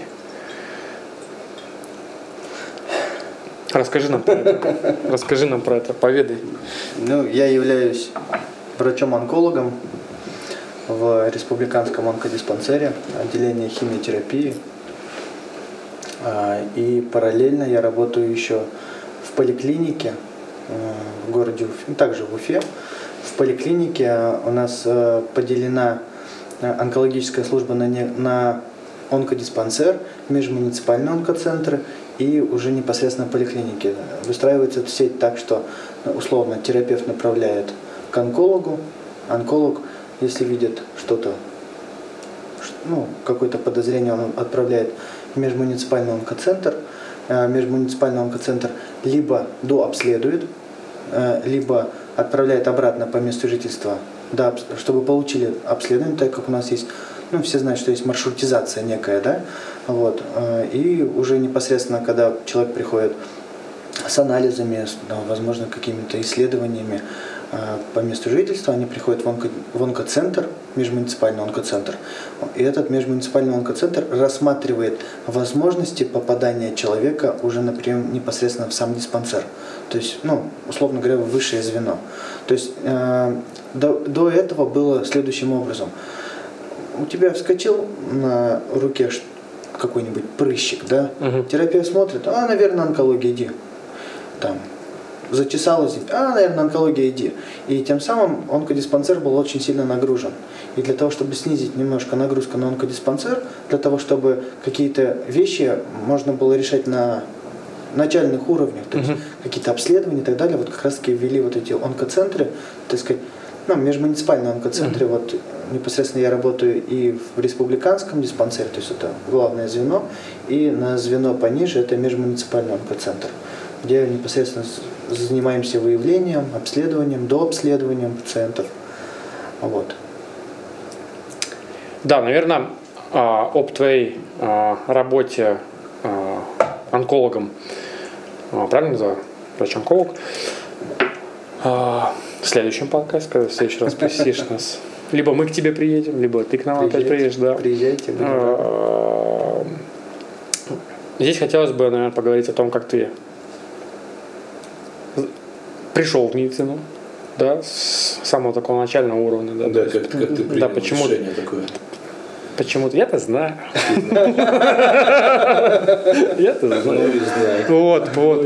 Вот. А, а, да, прошу тебя рассказать, как ты а, пришел к медицине, как ты захотел стать врачом. Как получилось, ну, что ты стал врачом-онкологом? Ну, э, вообще это было крайне банально, наверное. Вот как у многих врачей, которые идут э, уже ну, не первым поколением медработники. У меня мама операционная медсестра, она на данный момент действующая операционная медсестра, то есть она Зефену Фаизовне огромный привет от меня. Вот. Это человек, который непосредственно работал какое-то время с моей мамой, где мы как раз таки и познакомились. А Вот. э, Мама у меня по сей день работает, у нее стаж уже более 30 лет, более, наверное, 35 уже лет. Вот. И с раннего возраста я находился, присутствовал, вернее, в больнице, был как-то связан с больницей, то есть э, пока мама на работе, то есть у меня, я жил один, ну, как бы рос один с мамой, и мне иногда не было, не с кем было оставить, и маму брала с собой на работу. То есть пока мама работает, я ее сижу где-нибудь в коридоре, жду, а, когда она закончит. То есть, наверное, это послужило. Но я никогда в своем детстве я никогда не рассматривал себя где-то а, в другой отрасли. То есть у меня все семья, вся семья была против того, чтобы я шел в медицину, потому что это слишком сложно, это слишком трудно, ну, для широт России имеется в виду. Вот, и поэтому э, все были против. Но когда уже пришло выбор, кем я буду, я дома сказал, что нет, я не буду медиком, я не буду врачом. Зачем мне это надо? Я пойду в МВД.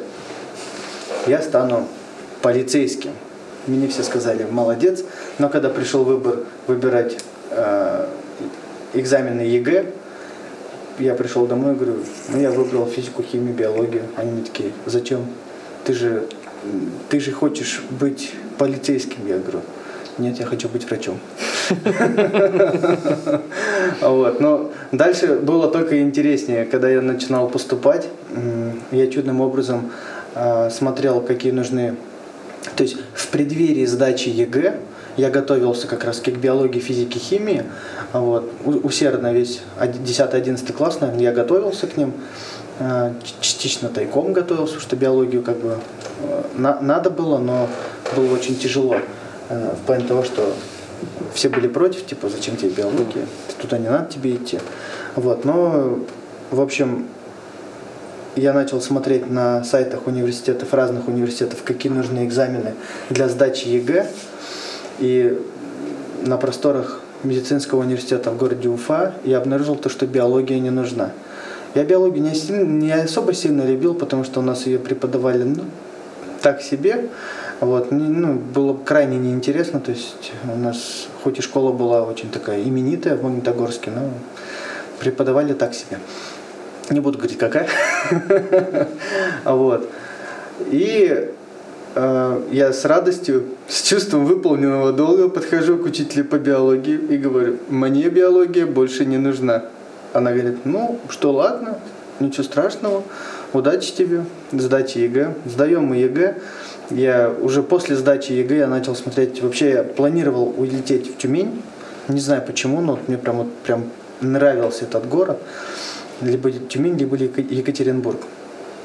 Ну и зашел я на сайт Тюменского медуниверситета и увидел, что там нужна биология, а я от биологии отказался. Вот эти, наверное, минут 10-15 своей жизни, когда это просто был э, стресс и такой момент, что сейчас все, вся, вся моя как бы и, идея моей дальнейшей жизни просто рушится.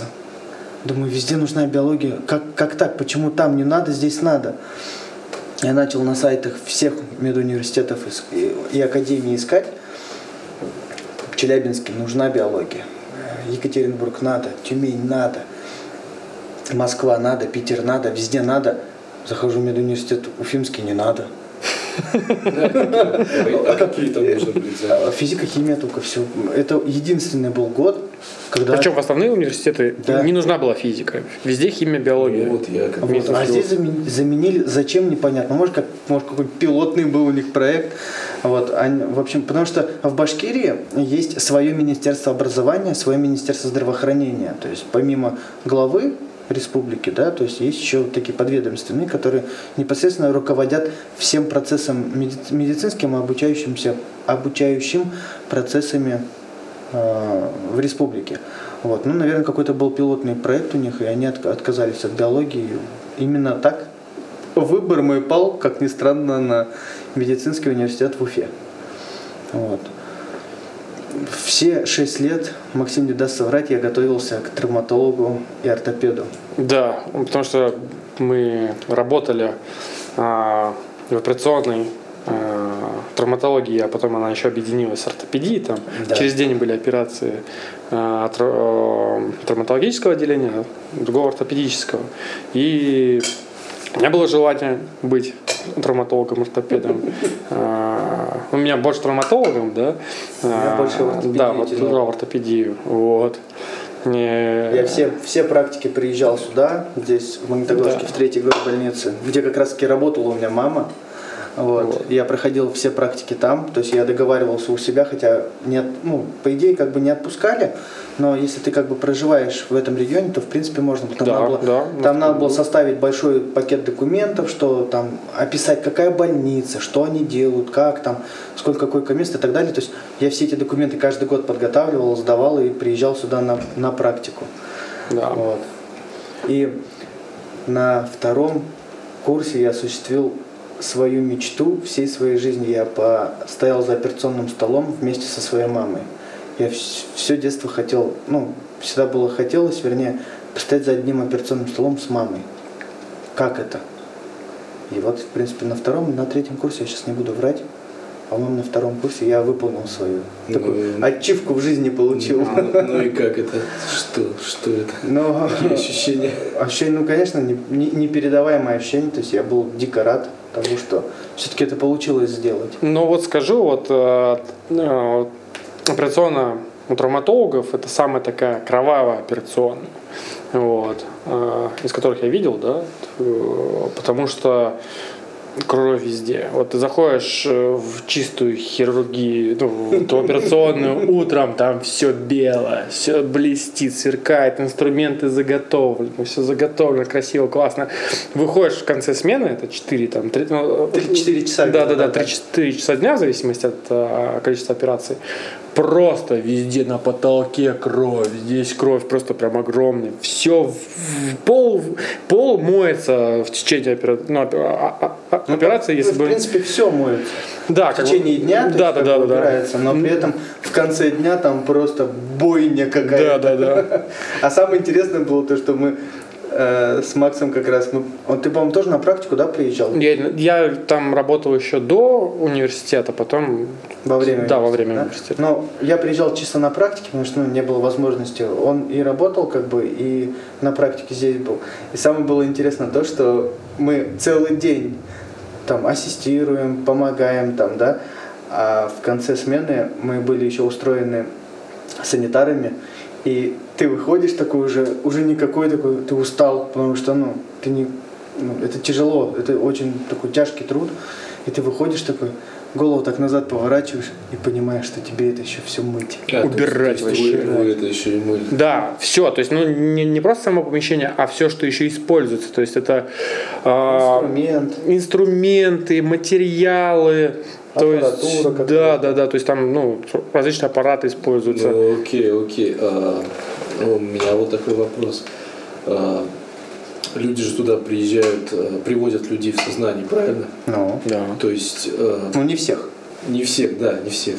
То есть наркоз уже вводят непосредственно перед операцией. Да.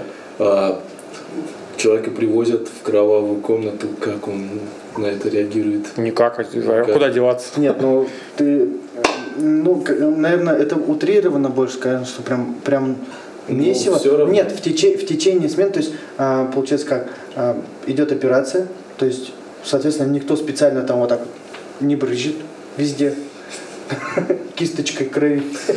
Давай, говорит, и тебя Ну, помажем. То есть а, проходит, проходит операция, э, соответственно, на этот же стол уже не, без обработки никто же не будет Ну, укладывать конечно, следующего конечно. Поэтому в течение, мы, мы же объясняем, что в течение смены это все убирается. То есть не так, что там человек заходит, а там с бензопилой сидят. Не, ну бывает, когда так а- один стол работает, Да. а второй как бы Второй подготавливается, то есть он чистый. Да, На- то есть на- вокруг него новые инструменты кладутся. То есть не одними и теми же инструментами работают, а там как- Конечно. э, но под каждого э, делается набор.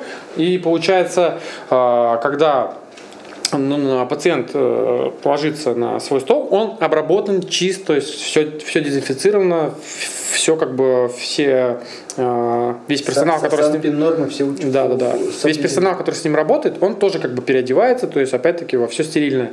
Но рядом параллельно, напротив, вокруг него может быть ситуация, когда там как кого-нибудь, ну, бенз- ну, не бензопилой, но э, фига же он- Активно, активно лечат. да, а- активно лечат, и, э, а травматология, это же работа с костями, там частенько используется там, фи- ну, грубая физическая сила, там, типа надавливание, работа с молотками, забивание какое-нибудь и так далее, дрели какие-нибудь э, используются, и он, ну, как бы ложится, и может посмотреть вправо, а там трудится вторая команда, которая, ну, делает то же самое.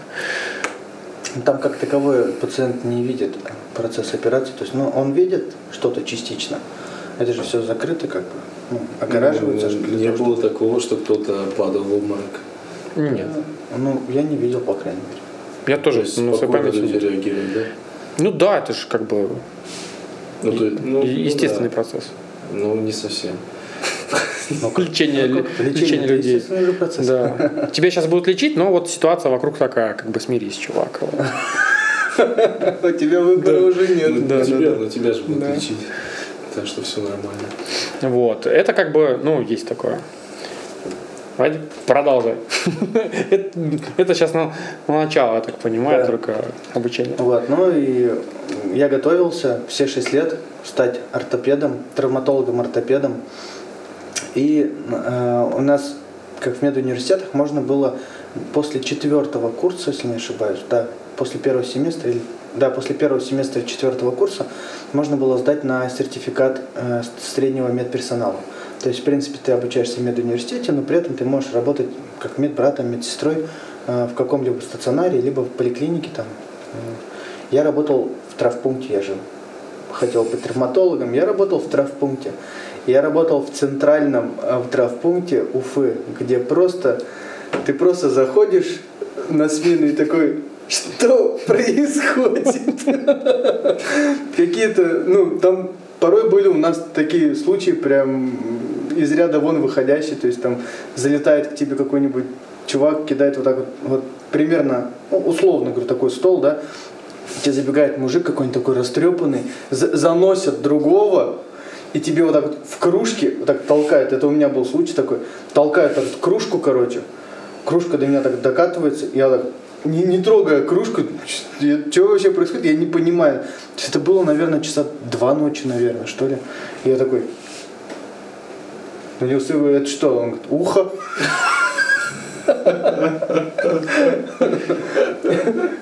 Я говорю, а, а зачем, говорю, вы к нам-то идете? Ну вы же, говорит, травпункт пришиваете. Ну, мы, соответственно, делаем э, этот первичную хирургическую обработку, то есть и отправляем уже непосредственно там, где это, там, где это будут пришивать, то есть, э, ну, в Ну, условиях ну, травмпункта это можно, да, пришить еще. Ну, я не знаю, тут уже это не моя отрасль. Я- Дело мастерства. Потому что ну, обычно э, в травмпункте работают врачи все-таки травматологи, а, которые потом могут... Нет, ну, они, они могут делать какие-то э, хирургические манипуляции, Да. то есть там зашить, Да, пришить. Мгм. А, ну, это вот. будет не косметика. Но это будет не то, что не косметика, это будет, ну, как ПХО, наверное, больше. Да, да. Но в любом случае, то есть нужно будет обращение дальнейшее, то есть как бы травмпункт он больше как либо первичный, либо вот при переломах это ну это финальный, так сказать, вот М, з- финальное, так сказать, заведение, наверное, да, учреждение, которое будет как бы заниматься лечением. Ну то есть если это просто гипс наложить, то есть чтобы гипс наложить, тебя не, не отправят куда-то в стационар, а именно в травмпункте это будет делать. Мы, мы пригласим врача-травматолога, который расскажет нам веселые истории. Во всех красках, Да, да, да. как он это умеет. Да. Влада, привет. Вот, ну и это был шестой курс, конец шестого курса. Как сейчас помню, май. Оставалось буквально месяц-полтора до сдачи ГОСов и уже непосредственно выбор профессии. Я просыпаюсь после вот подобной тяжелой смены в травпункте. То есть я буквально, ну как просыпаюсь, по- покемарил в конце смены, потому что утром на учебу, а ты, вы, вы всю ночь бегали, то есть даже не приседая особо. Пятница, по-моему, была, с пятницы на субботу, это самые такие загруженные часы, когда ты даже покушать нету времени выйти, или там в туалет сбегать быстренько. Вот я просто покемарил там, наверное, минут 30, такой глаза открываю и понимаю, что я не хочу быть травматологом. Просто как рукой сняло. И тогда уже, ну, я сначала подумал, что ну, это просто, наверное, усталость. И все-таки я пойду травматологию, как хотел. Но со временем все желание почему-то отпало. И я, уходя с травпункта, я уже точно для себя почему-то понял, что неохота быть травматологом. Но тогда как раз-таки у меня случился кризис, наверное, среднего возраста, молодого возраста. Что делать дальше, куда идти? Врачом-то я хочу быть, а каким?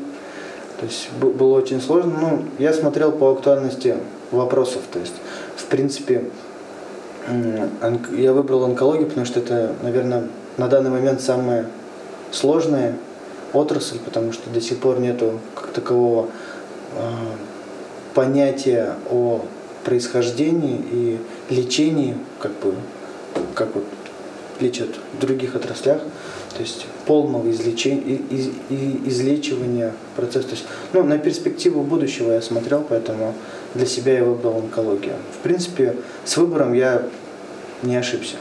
То есть я на данный момент работаю, и мне это приносит большое удовольствие. Плюс как бы поступ- поступил я в- аспирантуру, которую на данный момент я как-то, мне пока она на стопе осталась из-за нехватки времени. Вот, там мы рассматриваем такой сложный процесс, это консерватоз брюшины, вторичное поражение брюшины, э, ну, метастазы. Ладно, не буду я, это слишком сложно пойдет сейчас это. Вот. Ну, то есть сложный процесс, который на данный момент практически не изучен, то есть весь, весь мир бьется, как, как лечить, как быть. Потому что без лечения там прогнозы очень плохие, там 3-6 месяцев выживаемости. Вот. Но, опять же, э, многие у нас на сей, по сей день пациенты приходят, кто, у кого выставляют в осложнениях этот диагноз, вот, они, соответственно, заходят в интернет, как и все это делают, и как раз-таки вычитывают то, что осталось 3-6 месяцев, приходят в ужасе, и многие плачут, там, говорят, я, мне все, что ли, уже готовиться, деньги собирать. Вот. Ну и начинаешь успокаивать, то есть это именно без лечения, то есть это... Ну, у нас есть люди, которые по году живут спокойно, то есть больше года живут нормально. То есть главное получать лечение. То есть ну, есть такие индивиды, которые, я не знаю, кто им рассказывает, там, лопухи какие-то прикладывают, отвары рябейников пьют и так далее. в лес уходят свежим воздухом дышать. Говорят, тоже хорошо помогает. Я не знаю, откуда это, конечно, берется. Я так думаю, что это все народная медицина, но оно не работает, это уже давно всем известно. То есть, ну, какие-то моменты, может быть, они работают на, из народной медицины. Я не, нисколько как бы не осуждаю. Это выбор каждого. И у, у- каждого как бы свое понятие. Но онкология народными методами, я не знаю, может быть, это один на миллион случай был, на 10 миллионов. Тогда может быть, конечно, либо какая-то незапущенная форма. У нас же большая проблема вообще всей медицины – это обследование, потому что все знают, что у нас было старшее наше поколение, наши бабушки, которые в, в- в годы войны жили, и для них было, нав- наверное, я так думаю, что это было для них позорно жаловаться на свои какие-то болячки, на какие-то свои проблемы, и многие молчали. То есть, Да, ну и диагностика да, еще не так работала. Не, не обра- Да нет, они просто не ходили. Вот у меня бабушка есть. За всю свою жизнь, я не знаю, она, наверное, один-два раза, может, ходила в больницу, и то, наверное, когда рожала, и все. То есть она не ходила. У меня дед, у меня дед, к сожалению, ушел из жизни именно по поводу онкологии. И я уже, уже более сознательном возрасте, я маленький был, когда он ушел, я уже в сознательном возрасте, уже изучая как раз непосредственно вопрос онкологии, я маме задал вопрос, я говорю, мама, расскажи про деда. И дед у меня, а, он по факту он мучился. Он никогда не говорил, что у него что-то болит. Я на свою жизнь помню, что дед обратился один раз только э, за медпомощью, это зубы вставные делали, протезы, все. То есть эта э, проблема, наверное, идет с того поколения, то есть они люди терпеливые, это не как сейчас, чуть кольнуло, они сразу там, не знаю, бегут э, все возможные исследования делать. Конечно, это, с одной стороны, это хорошо, то, что человек начинает заботиться о своем здоровье, но при этом некоторые чересчур это делают. Как бы мы же э, должны отталкиваться от того момента, чтобы не навредить, а когда человек делает на неделе два раза рентген, три раза КТ какой-нибудь, да, и еще сверху там флюорографию какую-нибудь пройдет, да, там или с контрастом еще сделают не- рентген, потому что, ну, а вдруг не увидели, вдруг ошиблись. Вот, конечно, это свой большой отпечаток нанесет на здоровье его в дальнейшем. Возможно, даже ну, не его, а и, и также будут последствия у его Потом. потомков, да. Вот. Ну, в принципе, я думаю, что это все-таки оттуда идет. То есть, в принципе, а, в целом, я думаю, что у нас а, уровень а, вы- э, нашего обследования, в принципе, он на хорошем уровне. Вот, то есть у нас есть современные методы исследования, то есть а, вплоть до этих, начиная, вернее, от а, делают видео, м, этот, маленькие капсулки глотают. Эндоскопы. Да, как, как эндоскоп, то есть как вот в детстве, я помню, это японка была. Так она и Прям сейчас есть. Но э, в- я имею в виду в простонародье называется как японка. Же, это же ФГС, по идее, Да, в ФГС. гастродуоденоскопия. Вот, это как термин, да, мы все помним ее, я с детства помню как японка, для меня аж прям до сих пор странно. кстати, японка? Ну, наверное, наверное, оттуда пошло. Японские что аппараты. Они аппараты были, скорее всего, с Японии признаны, поэтому японку называли. Вот. Начиная от там уже сейчас капсулы, то есть Мгм, делают, заканчивая какой-нибудь позиционной эмиссионной томографией, где под э, этот э, меченый йод вводят в организм, потом Да, у нас в Магнитогорске есть такая система. в, в- в аппарат КТ вводят, ну, специальные аппараты, и уже непосредственно все тело сканируют. То есть это, ну, по крайней мере, в онкологии это очень Да, то есть когда на клетке потребляют много йода, вот этого меченого, значит, вот в этом участке непосредственно. Ну, что, что-то Да, там есть, да. надо вот это место Да. исследовать. То есть Да. это оно может быть не, не только, конечно, онкология, это же может быть просто какой-то... Мне такое делали. Тебе делают такое? Да, да, да. Вот в нашем Магнитогорском центре. Ну, я слышал, да, что в Магнитогорске есть. Вообще, как бы, у нас в Башкирии есть. Вот у нас в Башкирии он один. Не знаю, как по поводу Челябинской области, но я, наверное, думаю, что в Челябинске тоже он есть. Но я был очень сильно удивлен, когда вот тоже узнал, что он есть в Магнитогорске. Этот, этот ПЭТ-КТ так называемый. Да, ПЭТ-КТ, да, вот, все понял. Вот. Я, я прям, я, я прям был очень удивлен, думаю. Такой- Причем это быстро, это такой, очень- такой маленький город, казалось бы, да, то есть у нас, в принципе, республика-то у нас большая, и он у нас один. Вот, то есть даже сама Уфа это город-миллионник, а здесь 450 тысяч человек, и есть ПЭТ. Что? Что вообще Причем я даже в очереди не стоял, мне его как-то... Ну, там была небольшая очередь, там недельки, полторы, наверное. Я пришел, ну, там, мне назначили вчера обследование, сказали, приходи вот там через неделю. Я пришел, мне сделали, и через на 3-4 забрал результаты. Но это было платно. Нет, бесплатно. Бесплатно. Бесплатно вообще Да, это сделали. по ОМС все финансируется. Ну, проходит по обычному полису. То есть, в принципе, у нас и для лечения у нас, в принципе, есть все необходимое. То есть, вплоть до аппаратов да Винчи, это американская разработка, где э, операционный стол может находиться, например, здесь, а врач, который будет оперировать, он находится где-нибудь в Африке, не знаю, с крок- э, с на- на- на- сидя на крокодиле, ну, условно говоря. То есть это робот-ассистент, который, которым человек управляет э, как какие-то Да. как, как 3D-технологии, наверное. То есть есть операционный стол, у него есть несколько э, лапок, ножек, ручек, как там это правильно называется. Вот. Э, И есть отдельная м, небольшая установка, то есть где человек, э, непосредственно врач, сидит и, управляет этим роботом.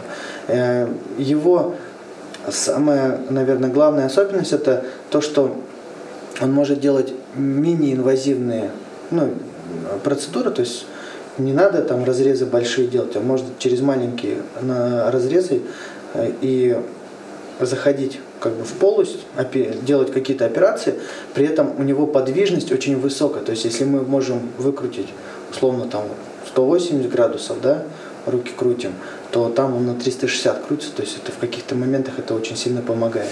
Да, зашивание. Ну, Я видел, как таким... э, Это, как я, если понял, это военная какая-то разработка. Для, э, у нас же Соединенные Штаты любят конфликтные ситуации создавать по всему миру. Это сделано для того, чтобы они начинают какое-то действие, да, в какой-то стране, они берут просто стол туда, а врач, он сидит в безопасности у себя в Америке, Мгм. там где-то в своей клинике сидит, то есть там э, система такая, что там есть, как- я, я сам, честно, его не видел прям вживую, то есть не подходил, не щупал его. Насколько вот я читал, то есть там есть, как перчатки ты одеваешь, Да. э, и робот это все повторяет в точности. Ну, Там И типа есть- джойстиков еще. Да, и есть какой-то а, этот, объектив, куда ты смотришь, и там 3D-модель того, что происходит на операционном столе.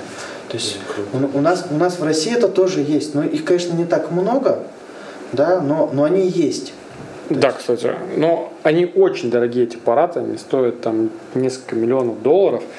А, Ну, я тебе покажу потом видео, там они разрезают, э, разрезают виноградинку А, да, и да, зашивают. да. То есть снимают кожицу с виноградинки, потом все это сшивают, еще там ну, внутри косточки вытаскивают, потом все это зашивают.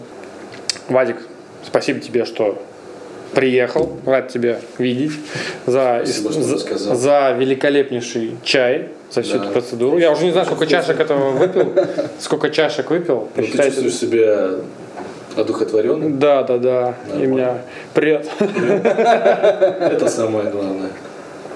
Вот, а, спасибо за вкуснейший чай. Вот. а, Я надеюсь, мы еще с тобой запишем еще один подкаст, где Да, более углубленно поговорим про вопросы онкологии. Ну, на этой позитивной ноте о высоких технологиях про роботов-хирургов. Спасибо, Вадик, тебе огромное за то, что приехал. Рад тебя очень видеть. Рад, что ты посетил нас. А, сделал великолепный чай. Да, очень вкусно. Очень, очень вкусный. Очень Очень, все это церемония. интересно. Вот. Очень крутой медведь, которого хотел давно увидеть. Видел только его в инстаграмах, а теперь посмотрел на него вживую. А, Очень благодарен еще раз за веселую, душевную беседу. А, Мы познались в Чехове лечились. Ты прокачался. Да, прокачался. Вот. Эффект есть. Но я а, Надеюсь и верю в то, что мы с тобой еще встретимся, запишем еще подкаст.